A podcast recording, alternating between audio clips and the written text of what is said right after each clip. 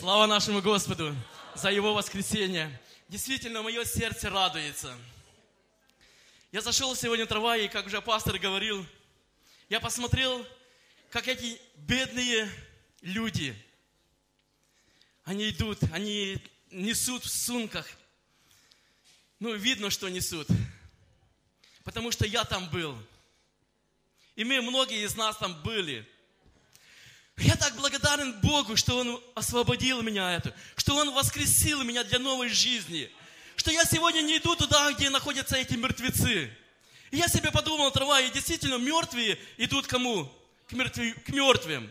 А живые идут в Церковь Божию, чтобы прославить нашего Господа. Как прекрасно! Я многое время ходил, знаете, туда и шел, тащил эти сумки. Оттуда еле-еле, перебирая нога. К чему это все? К чему? Вот спрашивается. Если зададим себе вопрос, для чего это? И я встретился с одной сестрой сегодня, она говорит, как... Я сегодня так помню четко, когда один там, или знакомый, я просто там не дослышал, но он так набрался, и его несли с кладбища. И он там бурчит и говорит, всех несут на кладбище, а меня с кладбища. О, Господь, спасибо Тебе, Господь, что действительно Бог нас освободил от этого. И я очень благодарен, я думаю, что вы тоже благодарны Господу, что наши глаза открыты. Я знаю, что когда я отойду, я там не буду лежать. Чего мне там делать? Есть другое для меня место на небе, а там мне нечего делать. Эта плоть, она возвратится туда. Я хочу рассказать одно свидетельство. Я недавно его слушал. И, может, кто-то слышал тоже его. Но оно так меня коснулось. И я часто его вспоминаю. Во время Великой Отечественной войны, когда была война, многих забрали на фронт. Молодых, пожилых. Кто мог держать ружье, они брали на фронт. И однажды забрали одного художника. Он был отличный художник, он расписал картины, и его картины продавались за большие деньги, там миллионы, там стоили эти, они ставились в музеях, и его забрали на фронт. И однажды, когда он был на передовой, его ранили. И один парень молодой, ему было, может, 25-30 лет, он, как бы сказать, на своих плечах он вытащил его с поля боя. И при этом этот парень был смертельно ранен, и он погиб. Этот художник написал с него портрет. Он был на этом портрете как живой. И он пришел домой. И он после фронта, он отыскал родителей. Он пришел и принес этот портрет, родитель отцу отдал. И он очень благодарил отца за то, что он воспитал хорошего сына. Что он вложил его любовь, что действительно этот сын не пощадил своей жизни, чтобы спасти его. И он очень был благодарен ему. И этот художник, у него было очень много работ, и он отдал этому отцу, говорит, когда будет, может, тяжело, выставите на аукцион эти картины, и будете иметь большие деньги. И вот однажды пришло время, и этот отец, он выставил эти все картины на аукцион.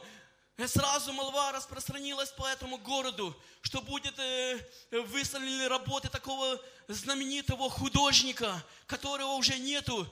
И эти работы, они доставляют в себе очень большую ценность. И многие прихватили с собой, может, миллионы, несколько там миллионов. Они ждали, что же там выставится, какие работы будут там предоставлены. И вот первый начался аукцион. Первая работа предоставлена, работа «Сын». Кто возьмет сына? Тишина в зале.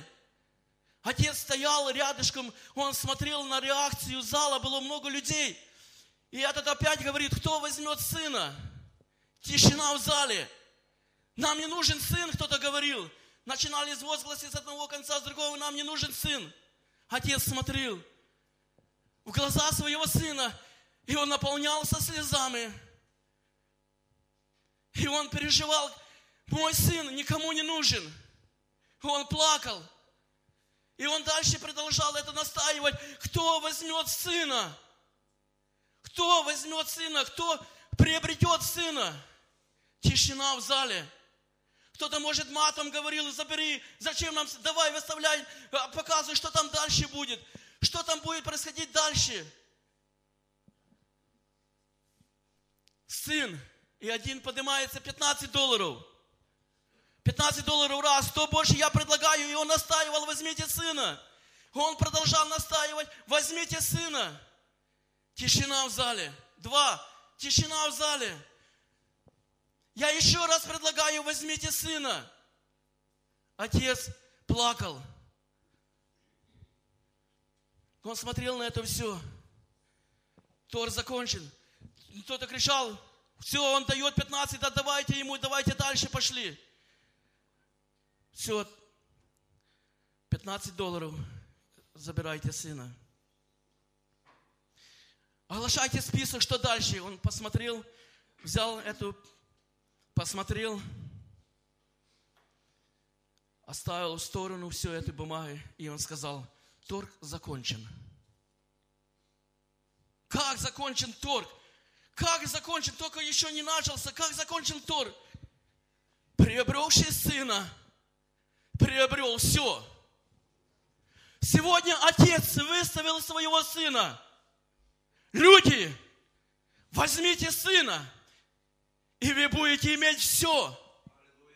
Сегодня многие говорят: нам не нужен. Я сегодня хожу по базару, предлагаю там свой товар, и я как-то предлагаю им: слушайте, я хочу рассказать, нам не нужен, давай то, что ты там даешь, и давай иди, нам не нужен. Сегодня миру не нужен сын. Сегодня миру нужно развлечение. Сегодня миру нужно что-то другое. Но сегодня отец говорил: возьми сына. Я сегодня предлагаю: возьми сына. И Слово Божье говорит: имеющий Сына Божию имеет жизнь. Имеющий Сына, приобрел Сына. Мы счастливы с вами, дорогие братья и сестры. Мы приобрели Сыном все. Мы приобрели не тех 2 квадратных метра, которые сегодня там отделяет государство на кладбище. Мы приобрели то, что говорит Слово Божие, что не видел глаз, и не слышало ухо, и не приходило на разум, что Бог приготовил для любящих Его. Да не смущается сердце ваше, веруйте в Бога и в меня веруйте. В доме Отца Моего обителей много. Я иду приготовить место, и когда пойду и приготовлю место, приду и возьму вас к себе опять. Слава нашему Господу! Слава за Его милость и за Его благодать! Он нас обогатил. Мы, может, не богатые, мы, может, не мудрые, но Бог нас обогатил всем своим богатством. Имеющий Сына имеет все сокровища неба, потому что Бог дает нам все это. Слава Ему за это. И мы благодарны за Его любовь. Мы благодарим за Его воскресение. Он воскрес. Он воскрес для нашего оправдания. Слава нашему Господу. Христос воскрес. Христос воскрес. Христос воскрес! Давайте призовем воскресшего!